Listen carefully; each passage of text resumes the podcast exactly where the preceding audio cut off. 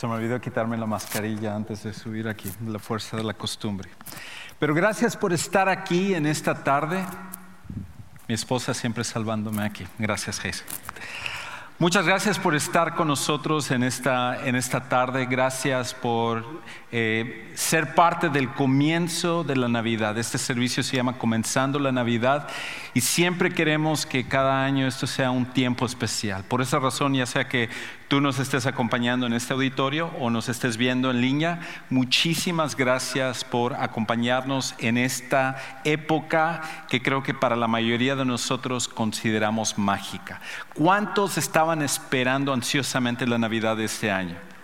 Oh, yo creo que la mayoría de nosotros. Es más, ¿por qué no te volteas a una o dos personas y le dices feliz Navidad?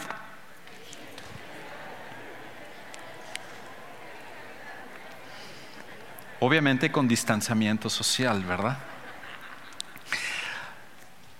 Pero esta Navidad y, todas las Navidades, aunque es una época mágica, una época donde todos nosotros como que nos sentimos un poco más contentos, vemos a la gente como que es un poco más amable, la gente sonríe un poquito más, tiende a ayudar un poquito más.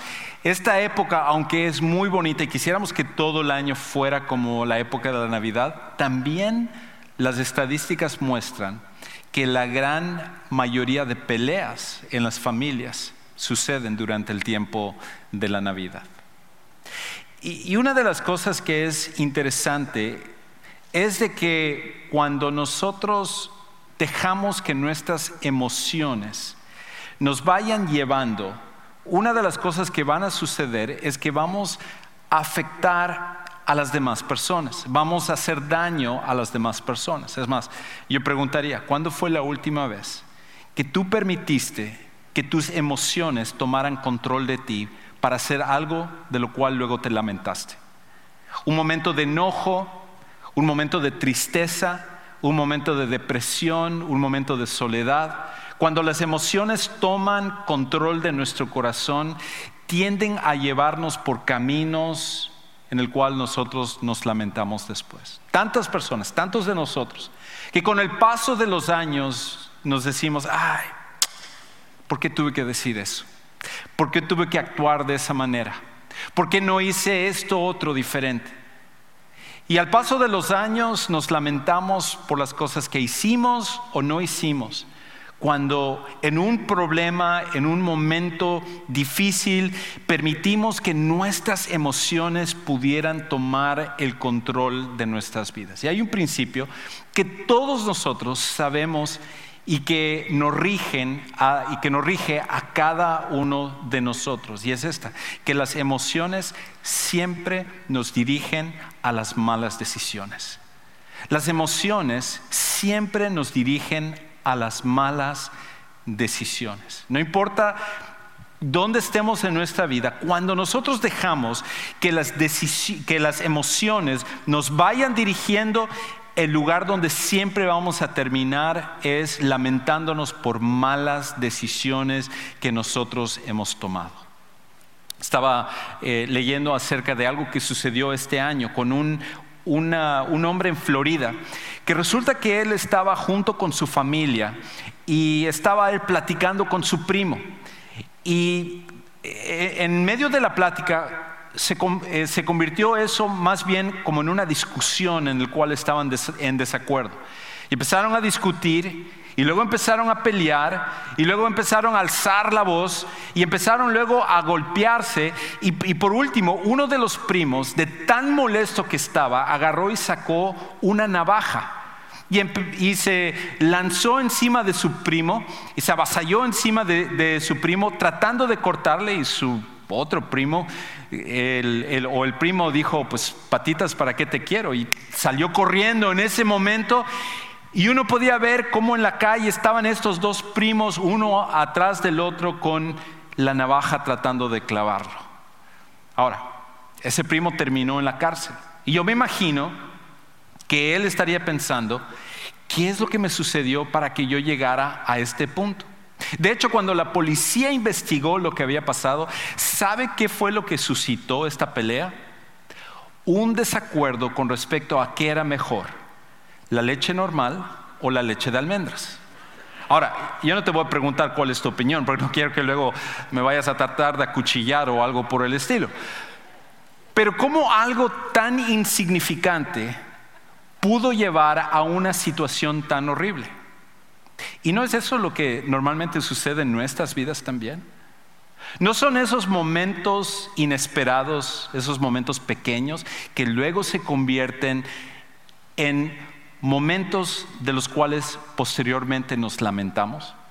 El problema es cuando tomamos o permitimos que nuestras emociones nos manejen. Y el problema es de que las emociones, como son volubles, por momentos pueden subir y por momentos pueden bajar. Y cada vez que esas emociones que son tan volubles tomen control de nuestro corazón, inevitablemente terminaremos tomando malas decisiones.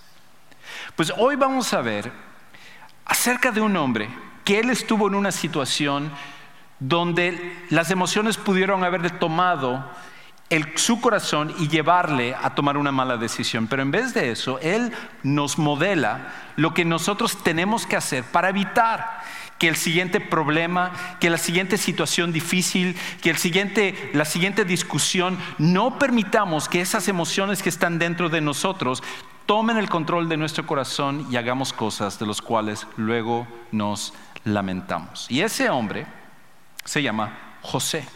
Y José nos va a dar lecciones hoy, las lecciones de José. Por cierto, cada semana durante esta temporada navideña, hoy y los siguientes dos domingos, vamos a estar enfocándonos sobre un personaje de la Natividad para entender qué es lo que nosotros podemos aplicar en nuestra vida. Pero hoy José nos va a ayudar a entender cómo nosotros manejamos nuestras emociones para de esa manera poder tomar buenas decisiones. Ahora, escucha lo que sucedió con José y, cómo el Mateo, que es uno de los, era uno de los discípulos de Jesús, testigos oculares de Jesús, escribió hace casi dos mil años cuando él nos habla acerca del nacimiento de Jesús. Escucha cómo él lo dice en Mateo 1, 18.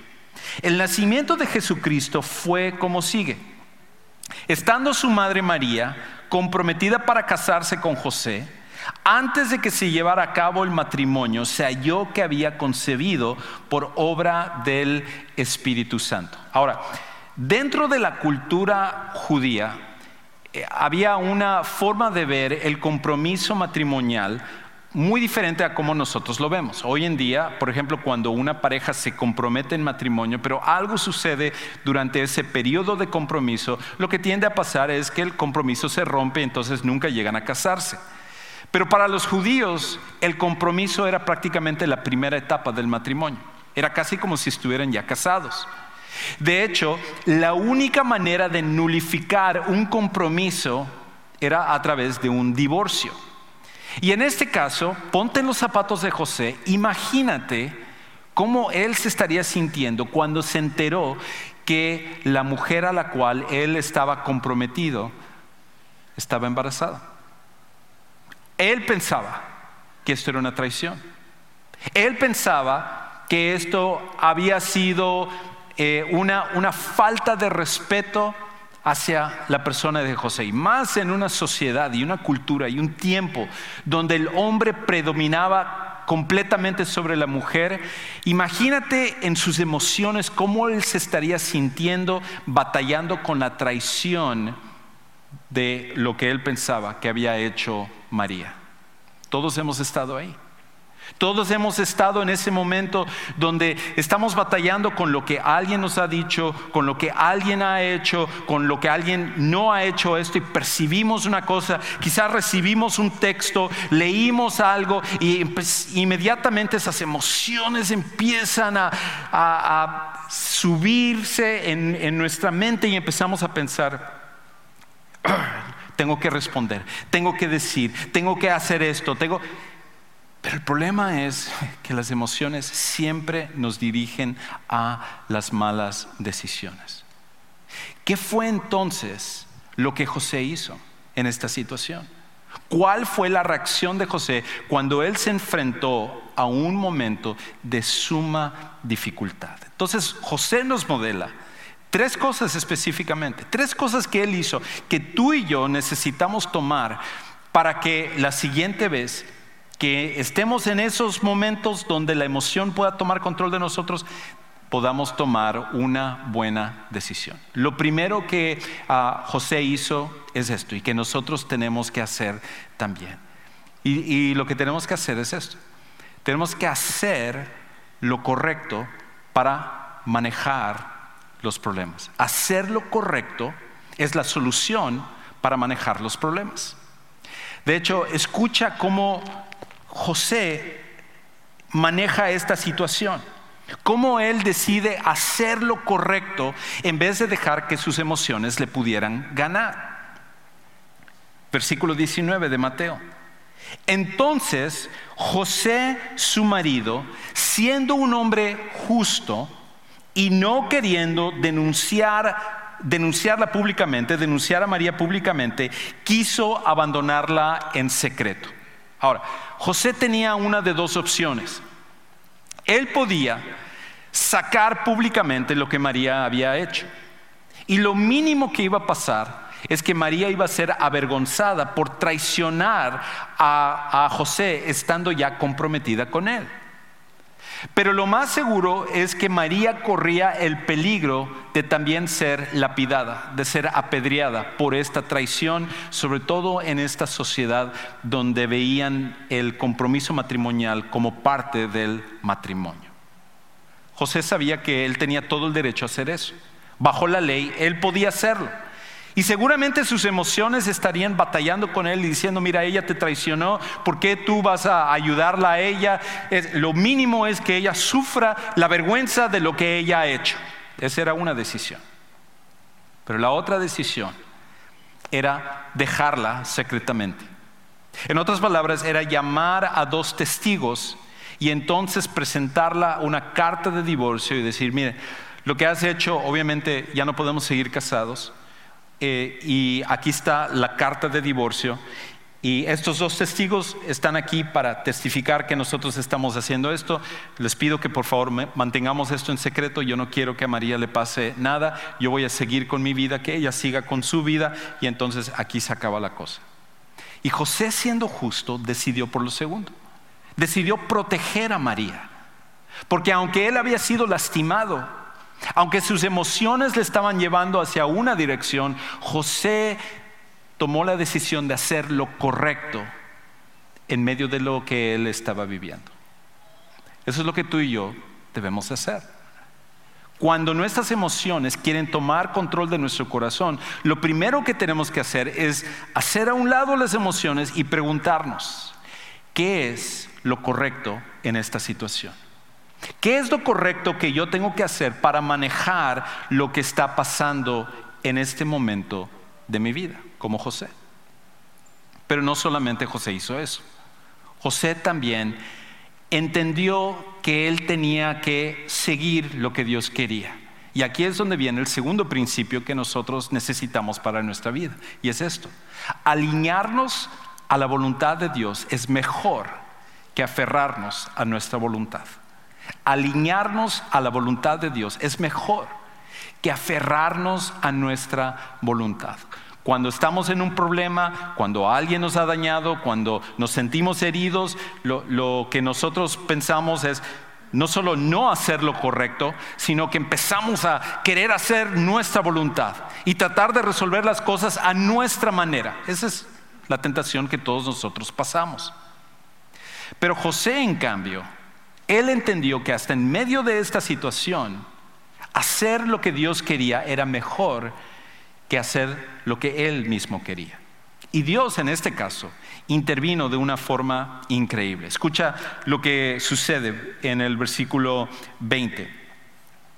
Pero mientras pensaba en esto acerca de qué es lo que él iba a hacer para resolver la situación, se le apareció en sueños un ángel del Señor diciéndole, José, hijo de David, no temas recibir a María, tu mujer porque el niño que se ha engendrado en ella es del Espíritu Santo. En otras palabras, este no es un niño normal, este es un niño que es el Hijo de Dios y ha sido engendrado por Dios directamente por medio de su Espíritu. Y luego continúa diciendo, y dará a luz un hijo y le pondrás por nombre Jesús porque Él salvará a su pueblo de sus pecados. Y es, siempre se me hace interesante esta parte porque una forma en la cual los padres expresamos autoridad sobre nuestros hijos es que nosotros tenemos el derecho de ponerle el nombre que nosotros queramos a nuestros hijos. A veces nuestros hijos nos reclaman con el tiempo y nos dicen, ah, ¿por qué me pusiste ese nombre? Pero es una señal de autoridad. Y en este caso no fue José el que le puso nombre a Jesús, sino que es Dios mismo el que le dice, este es el nombre que le pondrás, porque no es cualquier niño, este es el Hijo de Dios.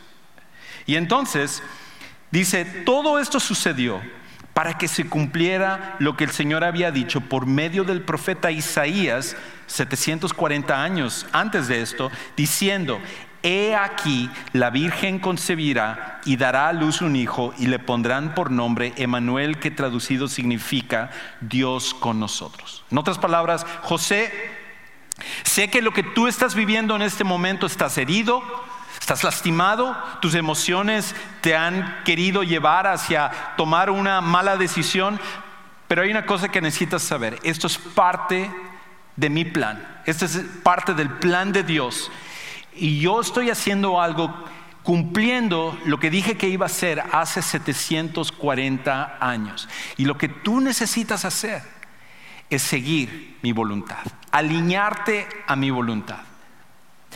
En momentos como esos, lo que menos queremos es hacer lo que Dios quiere.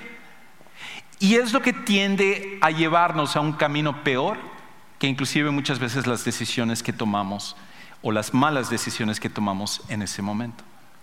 Por esa razón, siempre es mejor, siempre será mejor que cuando tú enfrentes el problema en el que estás, cuando tú estés en la situación en la que estés, aferrarte a tu voluntad siempre te va a llevar por un peor camino. Alinearnos a la voluntad de Dios es mejor que aferrarnos a nuestra voluntad. Pero José nos dice una tercera cosa. Nos muestra una tercera lección que tú y yo necesitamos aprender. Y la tercera y última lección que Él nos enseña es esta, que obedecer debe ser la respuesta a creer. Obedecer debe ser la respuesta a creer. ¿Qué es lo que sucedió con José? No solamente era creer, sino que esto se tenía que manifestar en obedecer. Y entonces nos, termina diciendo aquí Mateo en el versículo 24. Cuando José despertó del sueño, tenía una de dos decisiones. Él podía decir, no me importa lo que Dios quiera, yo no me voy a casar con ella, yo no me voy a, a, ir con ese estigma social, esta humillación pública, yo no voy, a, no voy a hacer lo que Dios me pide que yo haga como muchas veces nosotros tenemos que decidir si vamos a obedecer lo que Dios quiere que hagamos o no. Pero eso es lo que hizo José. Hizo como el ángel del Señor le había mandado y tomó consigo a María como su mujer. Y la conservó virgen hasta que dio a luz un hijo y le puso por nombre Jesús, tal como Dios le había dicho que él tenía que hacer. Creer es el primer paso, pero obedecer siempre debe de ser la respuesta a creer. Y por esa razón, la obediencia es tan importante para tu vida y para mi vida. No es suficiente con simplemente venir a un servicio de una iglesia. No es suficiente con simplemente abrir una Biblia o cargar una Biblia y decir, oh, qué padre está esto, qué, qué bonita información, qué linda música. No, es creer y obedecer lo que cada uno de nosotros estamos llamados a hacer. Entonces, el viernes estaba cenando con una, familia de nuestra iglesia, mi, esposa y yo, y durante la conversación ellos sacaron a luz otra familia que ellos conocían de nuestra iglesia. Y uno de los comentarios que, hizo la, esposa dijo, dijo esto, esta familia, wow, ¿cómo han cambiado? Desde que ellos están en la iglesia, ha habido un cambio en ellos de una forma increíble. Ya la esposa de esta familia ya no es como era antes, hoy es como si fuera una persona completamente diferente. Y cuando yo escuché eso, ah, me dieron ganas de levantarme el cuello. Ah, claro, es parte de Sugar Creek, pero no tiene nada que ver qué iglesia somos. Tiene todo que ver con obedecer a lo que Dios dice que nosotros hagamos. Y de hecho, es por esa razón que nuestra iglesia es lo que más queremos. Que haya un cambio de vida en cada uno de nosotros. Que cada semana que nosotros estamos aquí podamos ser un poco más como Jesús, un poco más transformados como Dios quiere en nuestras vidas. Pero eso nunca puede suceder hasta que no haya obediencia en nuestra vida. José tuvo la opción de simplemente seguir su vida, pero él decidió obedecer. Y al final, la obediencia tiene que ser la, respuesta que nosotros damos a creer. Al final, lo que José nos modela es esto, que las buenas decisiones siempre deben manejar nuestras emociones. Las buenas decisiones siempre deben manejar las emociones. En otras palabras, cada día tú y yo tenemos una de dos decisiones. O vamos a dejar que nuestras emociones dirijan nuestras decisiones y siempre vamos a terminar mal. O de antemano, independientemente de cómo nos sintamos, nosotros tomamos una buena decisión y dejamos que la buena decisión siempre dirijan nuestras emociones. Cuando las emociones nos dirigen, siempre terminaremos tomando malas decisiones. Pero si nosotros decidimos tomar buenas decisiones, independientemente de lo que sintamos, las emociones entonces serán controlados y al final caerán en lugar, en el lugar que necesitan estar. Y tú dirás, bueno, Juan Carlos, ¿Cómo sé tomar buenas decisiones? En este caso, como seguidores de Jesús, tenemos la respuesta aquí.